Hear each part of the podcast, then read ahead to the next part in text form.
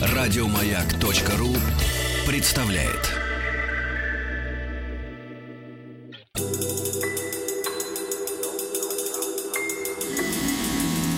Объект 22.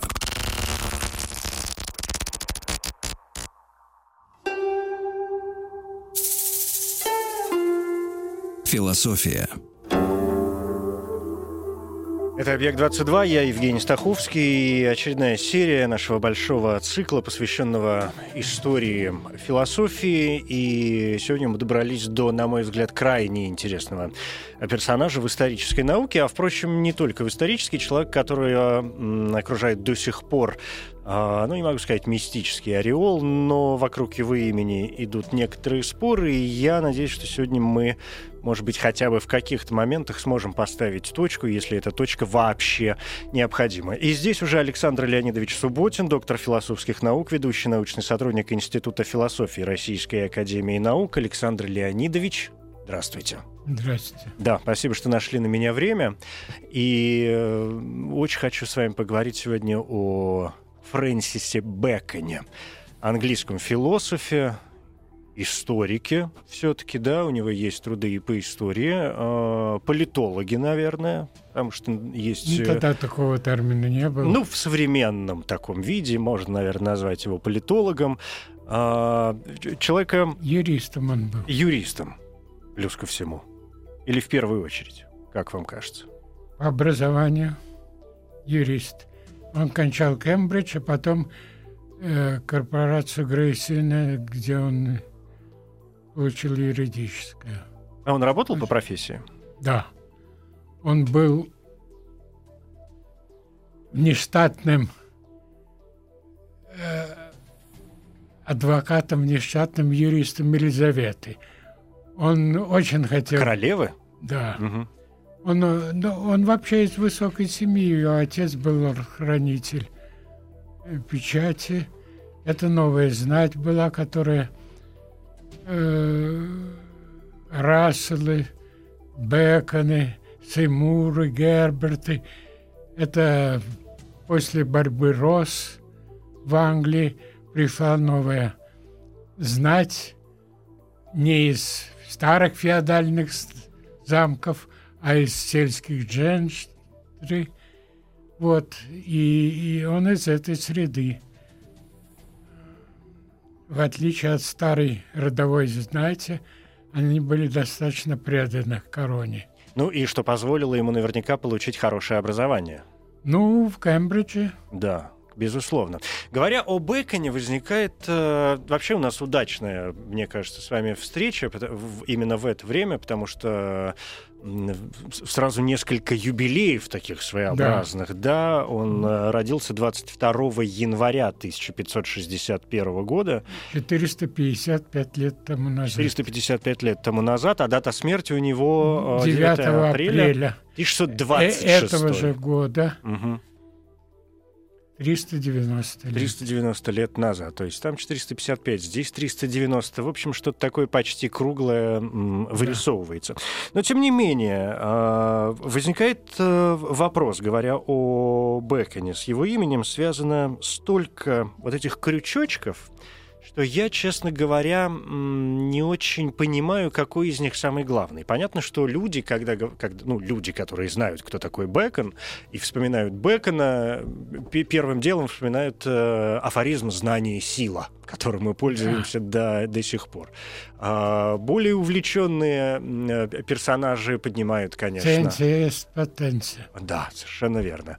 Более увлеченные персонажи вспоминают его идолов, знаменитых. Кто-то, безусловно, уже и философы, наверное, в первую очередь говорят об э, его индуктивном методе, поскольку, как нам всем хорошо известно, Бекон считается да, основателем современного индуктивного эмпиризма. метода, эмпиризма и отхода такого вот э, теологической философии и перехода к научной философии, если так можно выразиться. Ну и, конечно, шекспировский вопрос. Вот в да. этой мистификации о личности Шекспира Бекона Бекон был хороший предшественник, угу. Роджер Бекон. Вообще английская традиция — это традиции эмпиризма и номинализма. Вот. И э, Бекон, он уже это грань просвещ... Э, Ренессанса и, и просвещения. И он, так сказать, стоит как одиночка такой, философ в свое время. В то время как в литературе был и Шекспир, и Спенсер Эдмунд, и Бен Джонсон, и... Марло можно вспомнить. Марло, угу. да. И... Ну и многие другие личности, да. Да, много было талантливых поэтов. Вот. Но он был довольно достаточно универсальный человек, как, каким и должен быть философ. То есть, когда мы говорим о крупных философах, у них очень широкий диапазон всегда. Вот. Он писал эссе в стиле Монтэня, но с другими акцентами и, и с другой идеологической, так сказать, психологической подоплекой. У него есть утопия, новая Атлантида, где он воз, возобновил утопическую э, традицию и, э, и нарисовал образ такого государства Бенсалем, где управляет ученый, и где он изложил свои прогнозы о том, какие технические возможности откроются вплоть до передачи света на расстояние, э,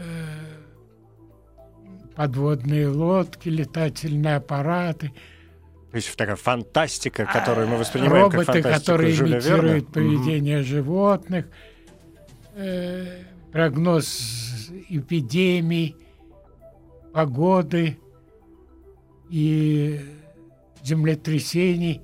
Вот такие. Так, но это было неоконченное. Неоконченная работа. Она, она была опубликована впервые через год, на следующий год после его смерти. 1627 году. А почему его вообще интересовали вот эти темы? Откуда вот эта утопия взялась в а его а вот, голове? Э, он с, с учебы еще в Грейсин, э, в корпорации юридической, он загорелся идеей реформировать все, весь интеллектуальный мир человека. Ну, он очень ему не нравилась классическая линия преподавания. Тогда в, университетах она довольно долго была еще лог. Тоже терпеть не мог схоластику, идущую от средневековой традиции. Он решил, так сказать, но это в духе возрождения, идеологии возрождения. Должна быть естественная религия, должна быть естественная натурфилософия и свои учения этические и философские он рассматривал как результат обращения к природе и изучения природы, том числе и природы человека.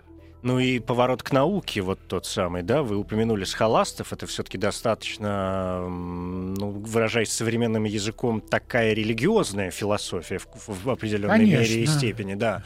А у него ведь один из самых значительных э, трудов, что отмечают многие авторы, это ведь как раз о достоинстве Свет. и приумножении наук. Наук, да, да, да. Это как раз первая часть его замысла великого восстановления наук.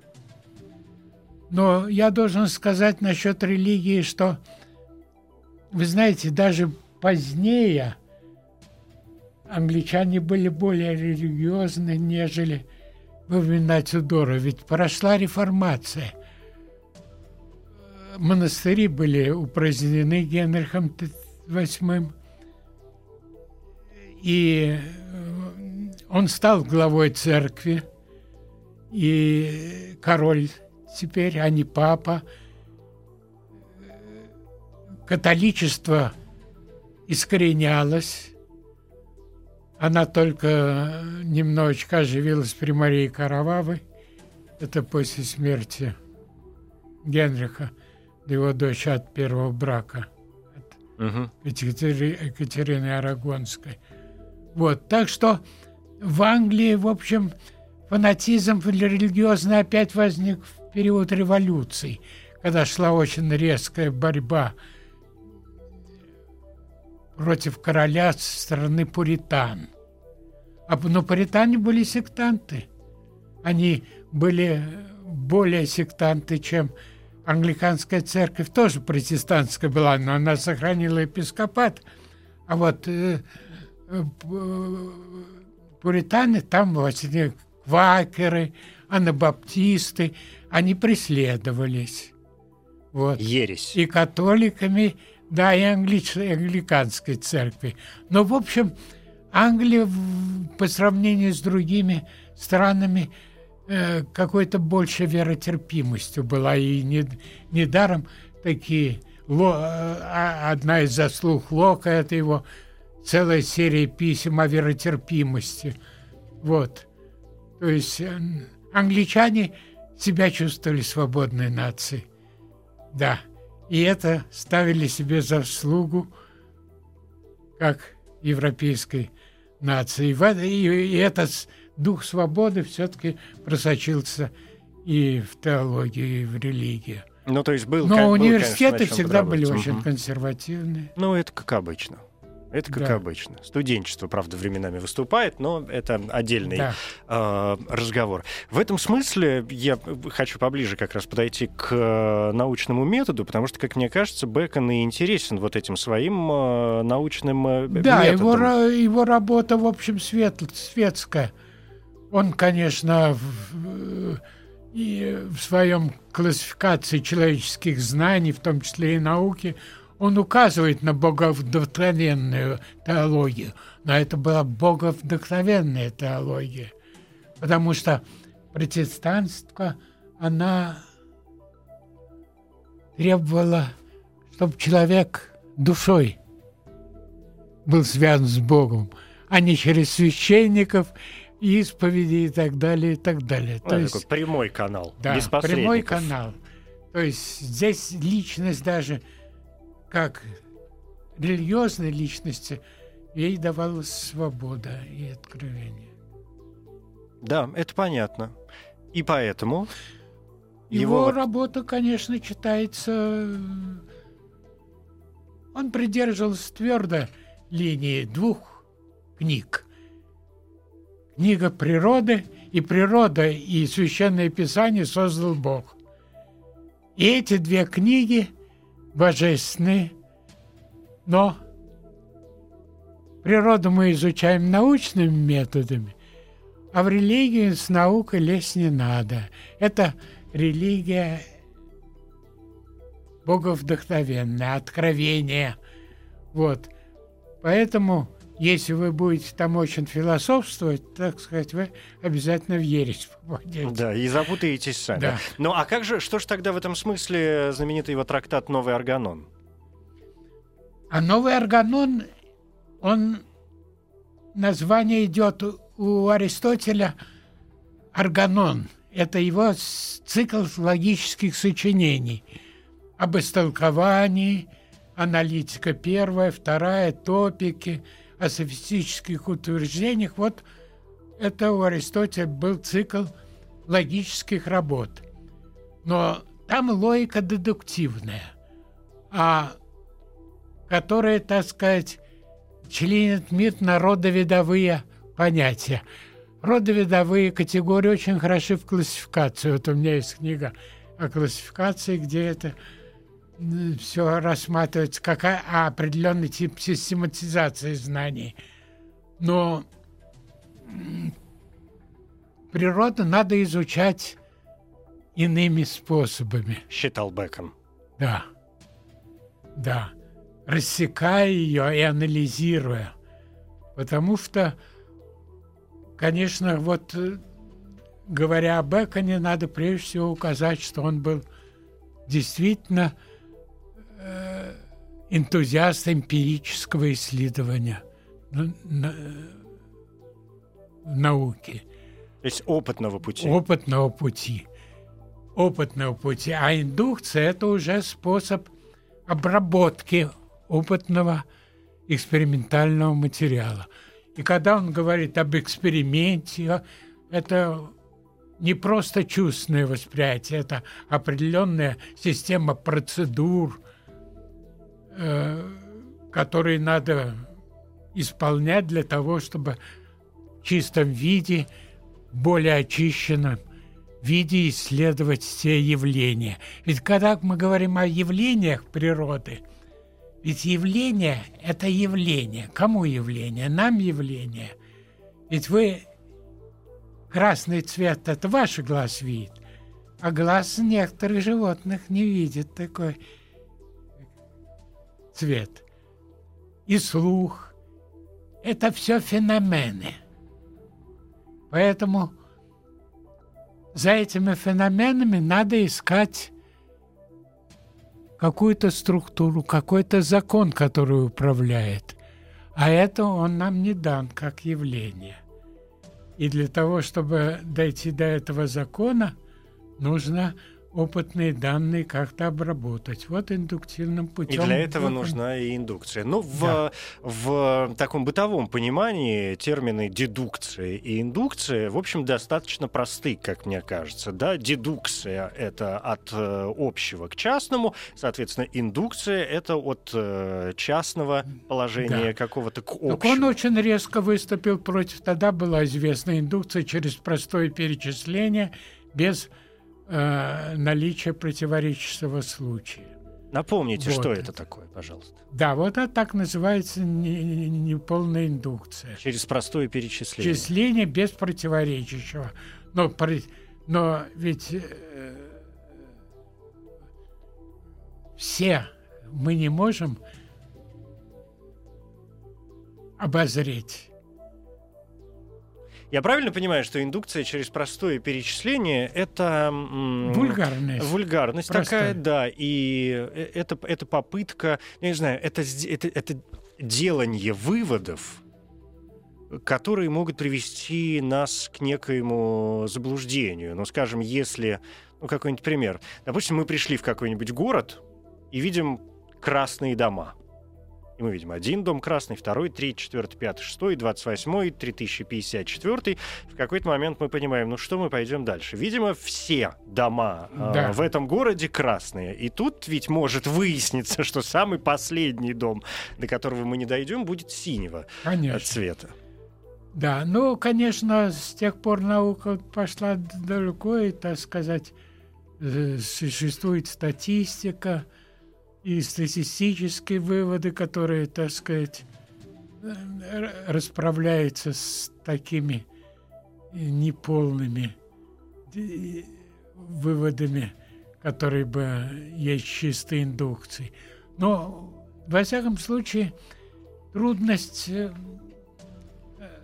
беседа Бекона состоит в том, что из всего его плана великого восстановления – он реально осуществил только вот первое, это обзор наук о достоинстве и приумножении, который является классификацией обзоров существующих знания, куда он включил даже и боговдохновенную теологию, в отличие от естественной теологии. Это такое различие. Угу. Интересно, что Бекон считал, что у человека имеется две души. Две? Одна материальная, а другая боговдохновенная. Как он это объяснял? Почему? А вот так.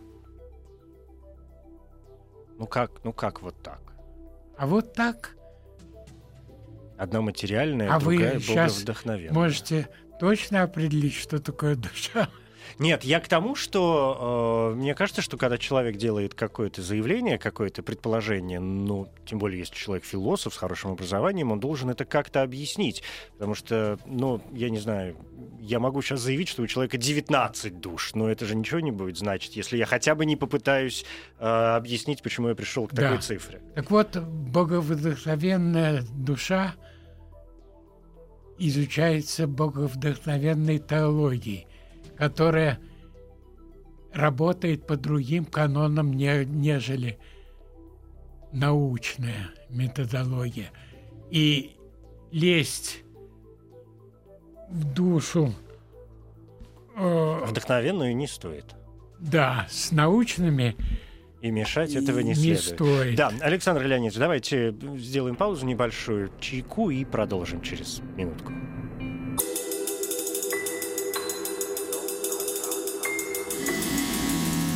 Объект 22.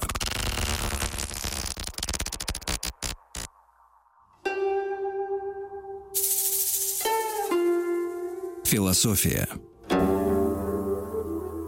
Это «Объект-22», я Евгений Стаховский, и здесь Александр Леонидович Субботин, доктор философских наук. Мы говорим сегодня о Фрэнсисе Бэконе. Я бы, с вашего позволения, Александр Леонидович вернулся к э, новому органону, как, пожалуй, самому известному произведению Бэкона. Ну, по крайней мере, как я хочу верить, что оно на, на слуху. Ведь именно, тем более, что именно в этом произведении, если мне память не изменяет, во второй части, оставшейся не э, завершенной, как раз Бэкон и пытается разложить свой вот тот самый индуктивный метод, в то же время а, говоря о явлениях, которые сам он называет идолами, да, или там в переводе на русский язык иногда их называют призраками, и он выделяет четыре вида Знаете, этих как идолов. переводить? Да. Да. и так, и так переводить. Вот здесь призраки, в моем издании идолы. Идолы все-таки, да. Что это, что это за идолы? Каким образом он до них добрался? Ну, это от э, Эпикура идет. А раньше зрение рассматривали, что идут истечения образов из глаз и э, в, в- глаза. И вот эти образы, э, которые мы видим, они вот назывались идолы. Мгм. И с точки зрения Бекона эти идолы — это что? А с точки зрения Бекона он переосмысливает это и как вот извращение, извращенное. То, что нам мешает? видение. Да. Извращенное да, видение, то, что мешает нам видеть ясно. Да. Понимать, э, ну, то есть Я какие-то... сейчас перейду к этому. Мгм. Я хотел просто вот э, насчет э,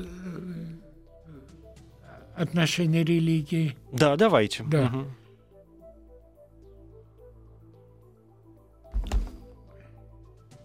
Но ведь есть еще священная или богодухновенная теология. Однако, если бы мы собирались говорить о ней, то нам пришлось бы пересесть с утлого челна человеческого разума на корабль церкви. Только он один, вооруженный божественным компасом, может найти правильный путь, ибо теперь уже недостаточно звезд философии, которые до сих пор светили нам пути.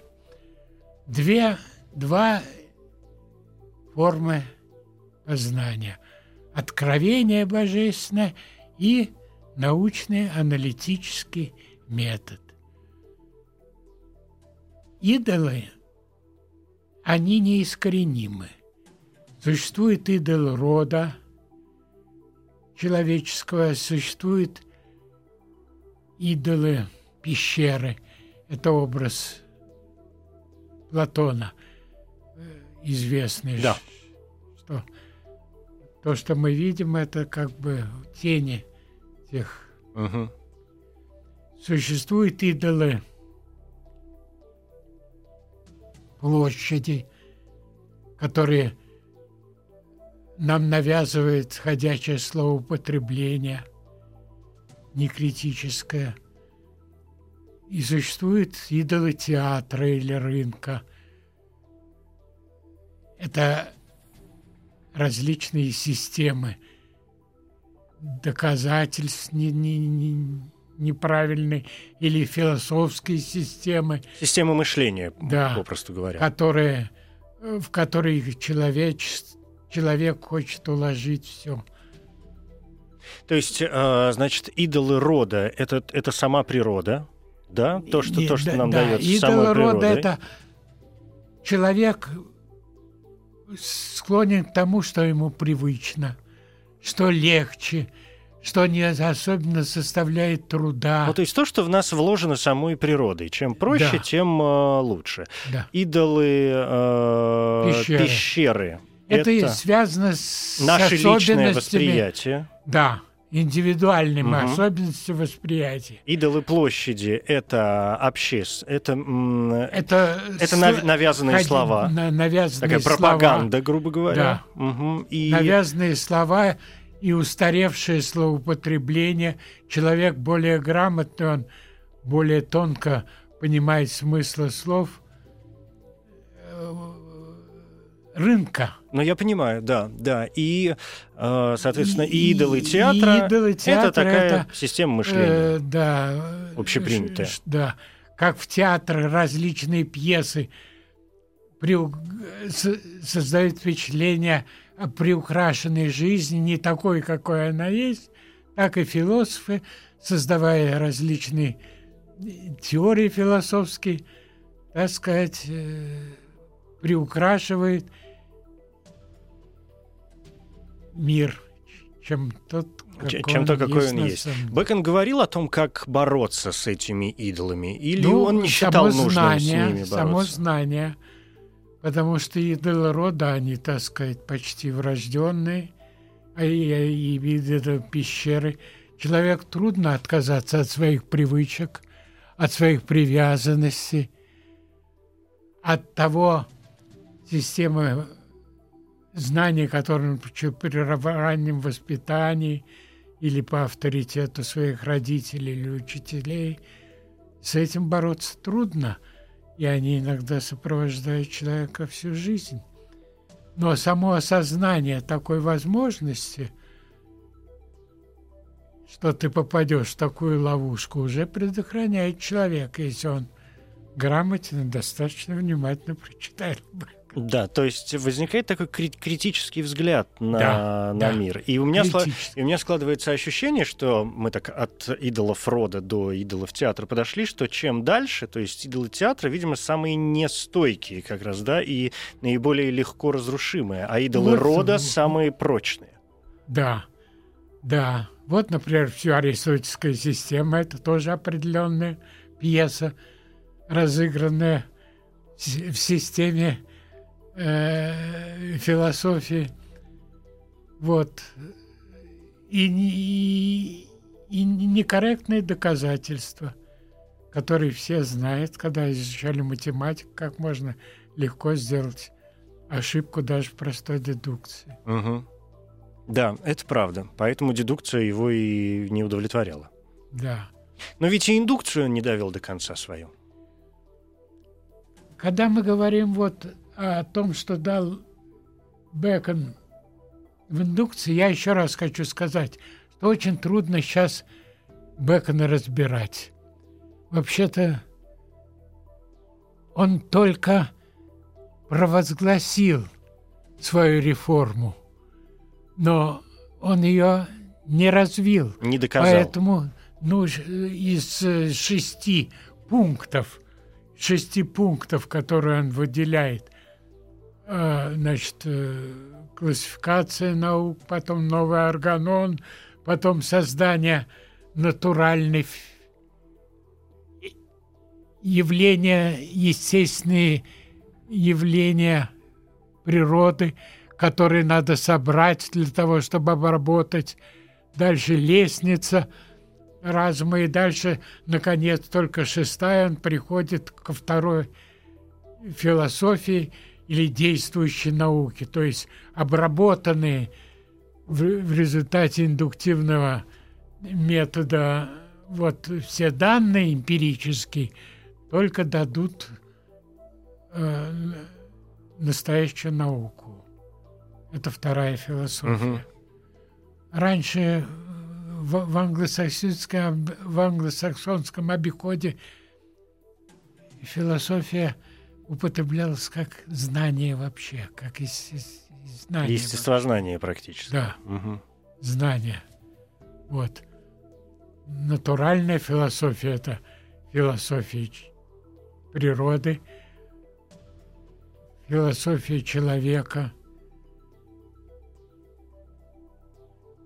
ну и так далее. Да. Что с... Я, да, я, я понимаю, но э, нашлись люди, которые, да. которые, которые Значит, когда мы говорим об индукции, здесь вот в связи с тем, что он дан, да, дает только наметки определенные, надо выделить два момента, которые последующие ученые ему ставят в заслугу как основателя эмпирич, современного эмпирического основанного на эмпирических принципах естествознания. Это значит переход от изучения конкретных явлений до общих аксиом, до самых верхних аксиом, из которых можно дальше дедуцировать средние аксиомы, которые лежат в основе технических изобретений и технического использования этих знаний. Вот такая общая самая схема. Он о ней только упомянул, таком что называется. Виде да. говорит, потому что дальше идет лестница разума, и вот э, сама процедура переплавки явлений природы, которая является много субъективного там – до аксиом. Но кроме этого, в, в Новом Аргононе он дает примеры, как можно осуществлять индукцию на примере исследования тепла. Вот что такое тепло? Так. Для этого мы строим вот такие таблицы. Таблица присутствия или присутствия. Набираются а, а, самые различные случаи, где мы с, имеем дело с теплом. Это солнечные лучи, это гниение сена, это внутренности Э, живого существа. Это, значит, э, нагретые металлы, нагретый воздух. Но огромное количество всюду, где является явление те, э, тепла. И он создает таблицы этих горячих да, тел. Да, это таблица присутствия. Угу. Здесь надо набрать такие вещи, которые были бы очень разнородны, но сходны именно в том, что имеется тепло. Вот попытаться найти среди самых разнородных природ теплого такие, где вот имеется тепло. Да, это понятно. Вторая таблица отсутствия в ближайшем. То есть найти такие случаи, которые общи с тем, где имеется тепло, во, много, во многих своих качествах, кроме того, что в нем тепла нет. Ну, например, свет Луны. Угу.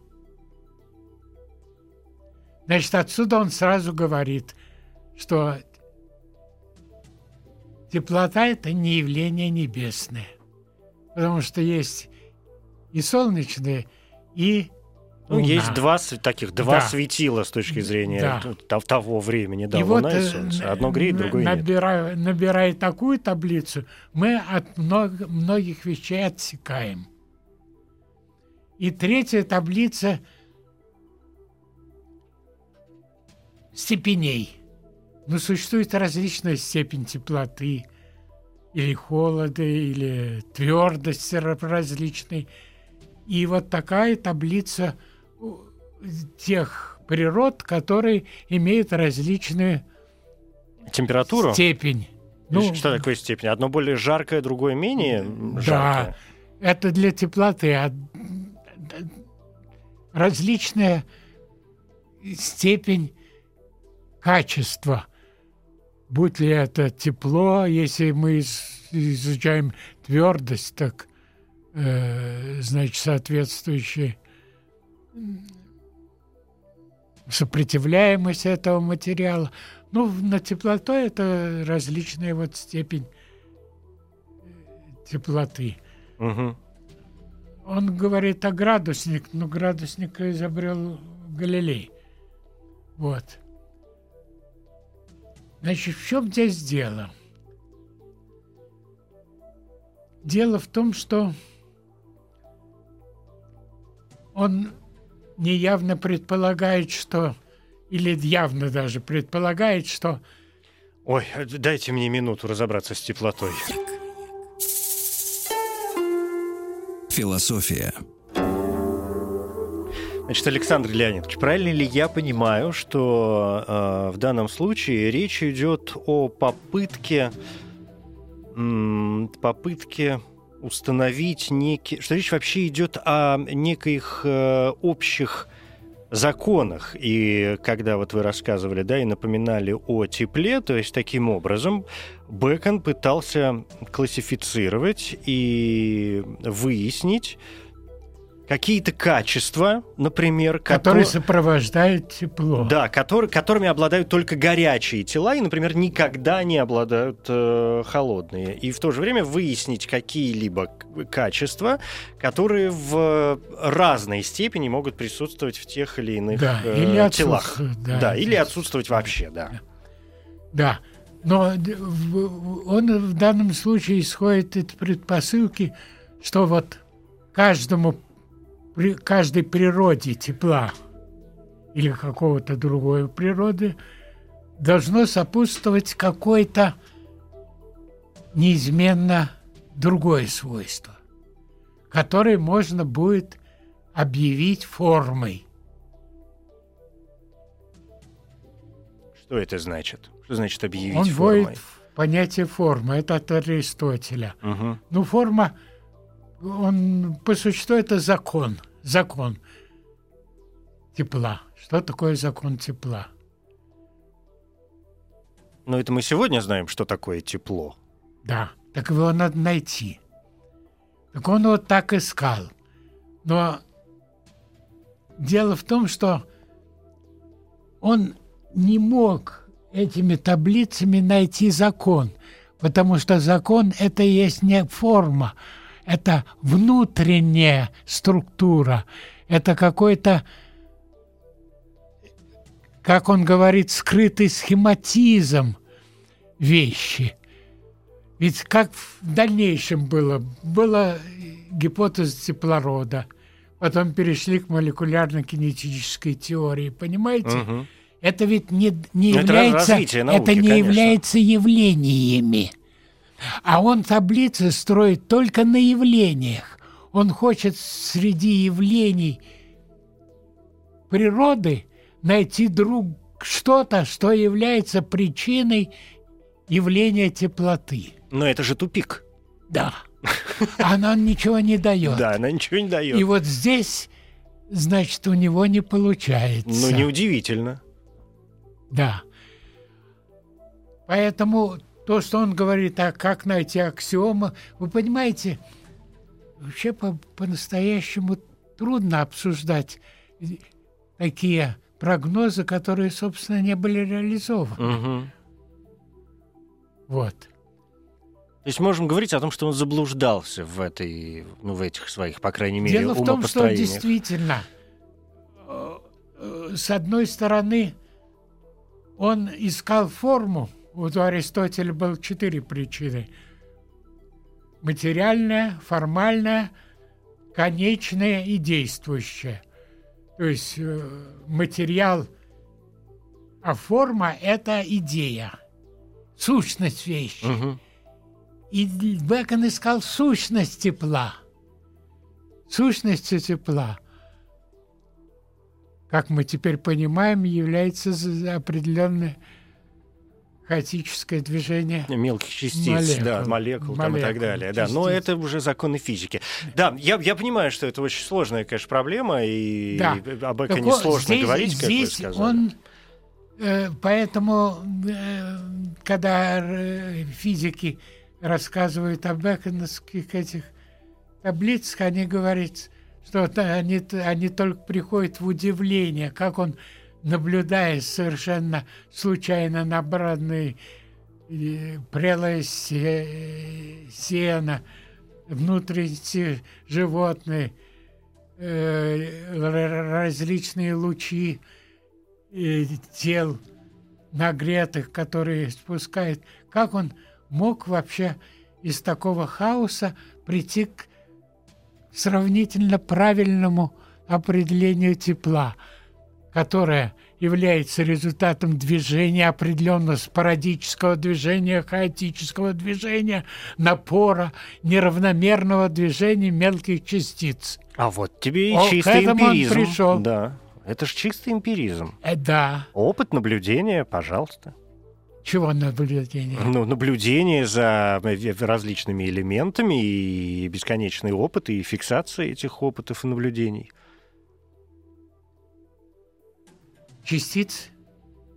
Он, он, он был философ, который боролся против Аристотеля, потому что аристотельская э, парадигма – она лежала в основе схоластической философии.